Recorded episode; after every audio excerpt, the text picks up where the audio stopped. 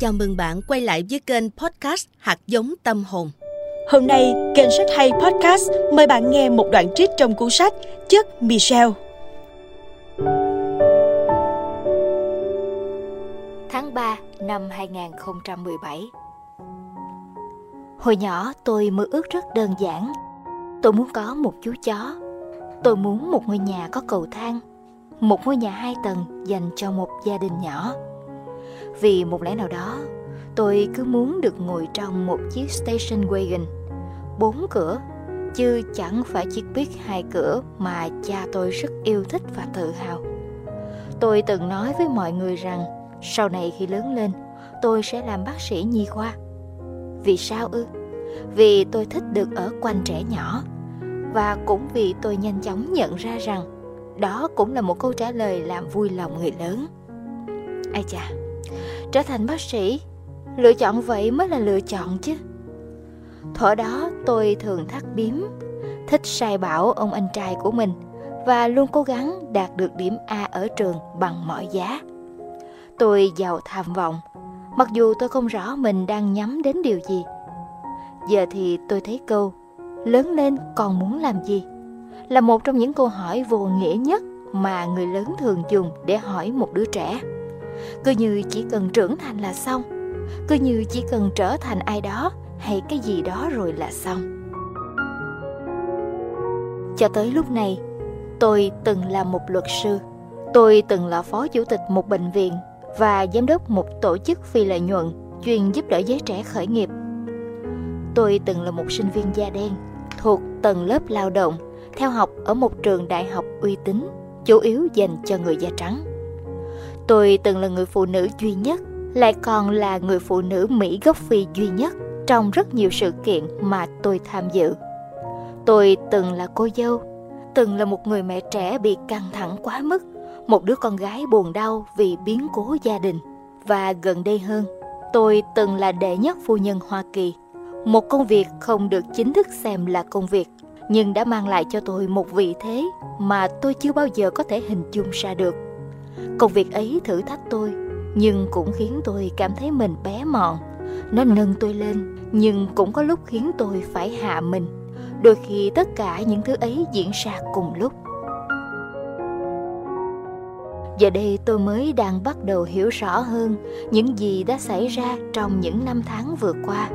Từ thời điểm năm 2006, khi lần đầu tiên chồng tôi bắt đầu nói về việc anh ấy sẽ tranh cử tổng thống đến buổi sáng mùa đông giá rét năm 2017, lúc tôi bước vào chiếc limo cùng với Melania Trump để cùng đến dự lễ nhậm chức của chồng bà, quả là một chặng đường dài.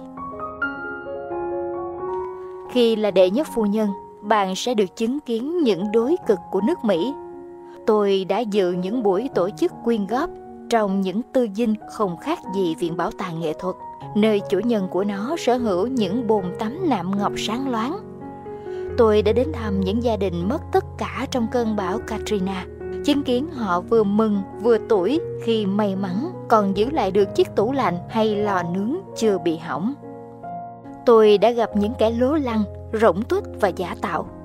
Tôi cũng đã gặp những thầy cô giáo, người thân của những quân nhân và rất nhiều người khác nữa, những người có nghị lực sâu sắc và mãnh liệt đến kinh ngạc và tôi đã gặp những đứa trẻ, rất nhiều đứa trẻ ở khắp nơi trên thế giới, khiến tôi bật cười và khiến lòng tôi ngập tràn hy vọng.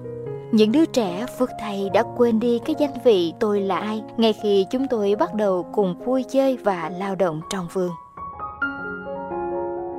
Kể từ thời điểm bất đắc dĩ phải bước vào một cuộc sống không còn tính riêng tư, tôi đã từng được tung hô như là người phụ nữ quyền lực nhất thế giới, rồi lại bị đạp xuống thành một mụ đàn bà da đen giận dữ.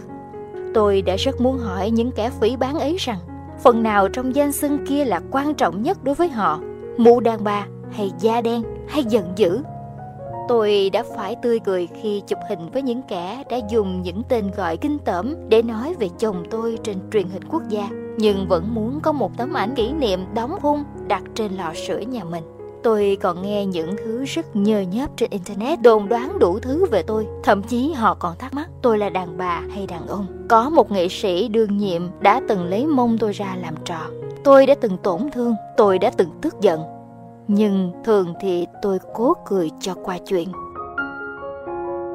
Vẫn còn rất nhiều điều tôi còn chưa hiểu hết về nước Mỹ, về cuộc sống và về những gì tương lai sẽ mang lại. Nhưng tôi thực sự hiểu về bản thân mình. Cha tôi, ông Fraser, đã dạy tôi phải lao động chăm chỉ, luôn tươi cười và giữ lời hứa. Mẹ tôi, bà Marian, dạy tôi biết nghĩ cho mình và hiểu giá trị lời nói của bản thân. Khoảng thời gian chúng tôi còn ở trong căn hộ chật chội ở Southside, Chicago. Cha và mẹ đã cùng giúp tôi hiểu rõ giá trị trong câu chuyện của gia đình, câu chuyện của bản thân tôi và câu chuyện lớn hơn của đất nước chúng tôi, kể cả khi câu chuyện ấy không tốt đẹp cũng chẳng hoàn mỹ, kể cả khi câu chuyện ấy trần trụi chứ không màu hồng như ta mong đợi. Chuyện đời ta là thứ mà ta có, là thứ của riêng ta, là cái gì đó mà ta sở hữu. Suốt 8 năm, tôi sống trong Nhà Trắng, nơi có rất nhiều cầu thang, chưa kể vô số thang máy, một đường bowling và một phòng chuyên trách hoa tươi. Tôi ngủ trên chiếc giường có tấm trải làm từ vải lanh ý. Bữa ăn của vợ chồng tôi do một đội ngũ đầu bếp đẳng cấp thế giới chuẩn bị, được bày biện bởi bàn tay của những chuyên gia lão luyện hơn cả bậc thầy làm việc tại bất kỳ nhà hàng hay khách sạn năm sao nào. Những nhân viên mật vụ mặt lạnh như tiền được trang bị đầy đủ tai nghe và súng ống, luôn túc trực ngoài cửa phòng, cố hết sức giữ khoảng cách với đời sống riêng tư của gia đình chúng tôi. Rồi chúng tôi cũng quen với cuộc sống đó, sự lộng lẫy xa lạ của ngôi nhà mới và cả sự hiện diện thường trực yên ắng của những người lạ mặt luôn ở xung quanh.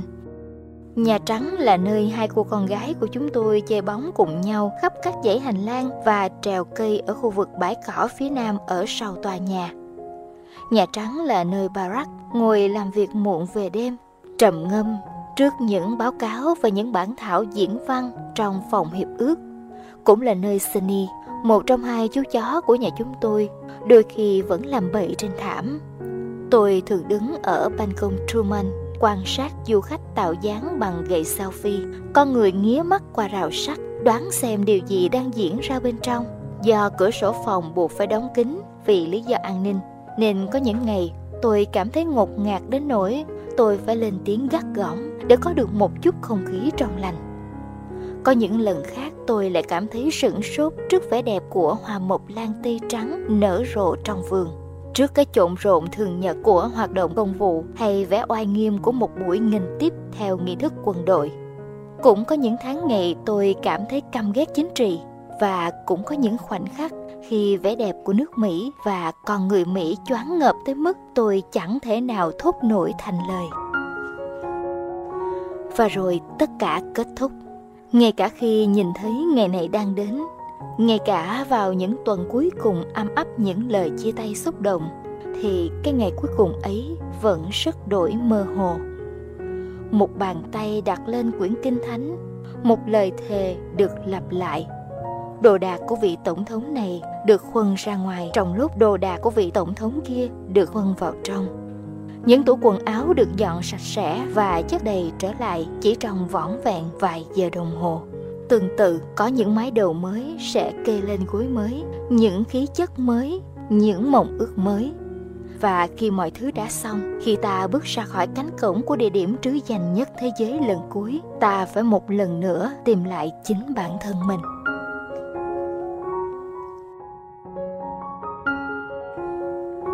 Vậy thì cho phép tôi được bắt đầu tại đây bằng một việc nhỏ vừa xảy ra không lâu.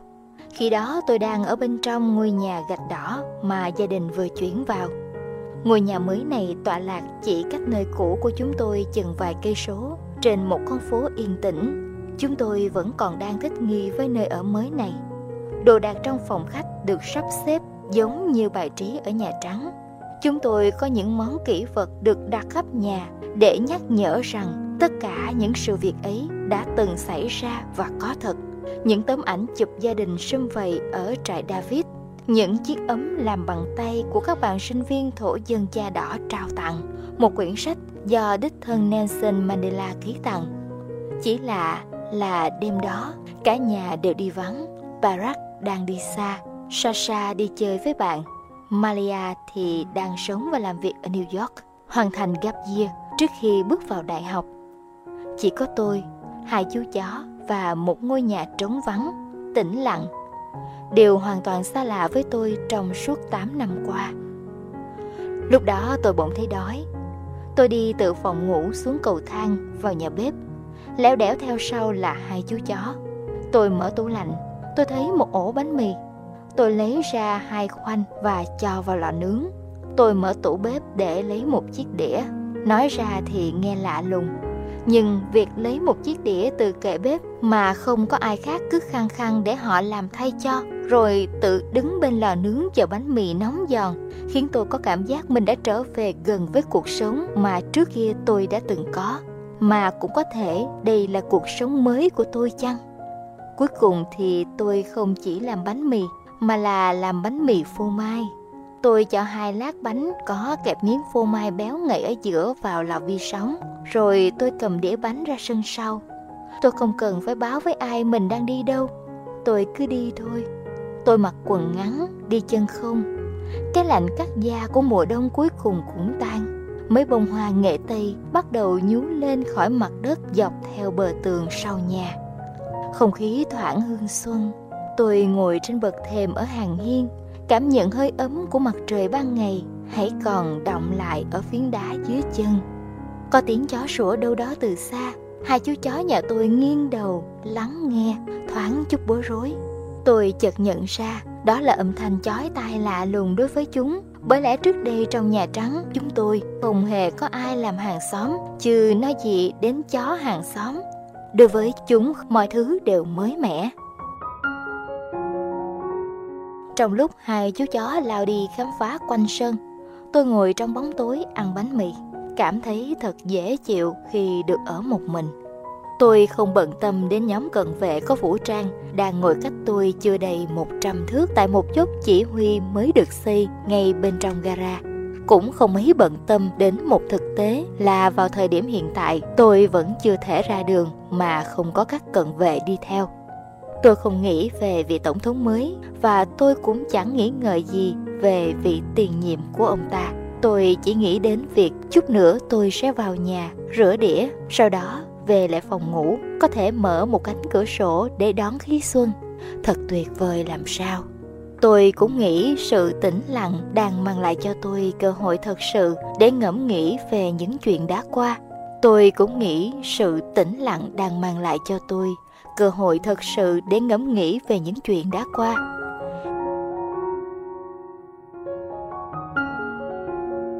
Khi còn là đệ nhất phu nhân, sau khi một tuần bận rộn kết thúc tôi sẽ cần ai đó nhắc cho tôi nhớ cả tuần đó tôi đã làm gì.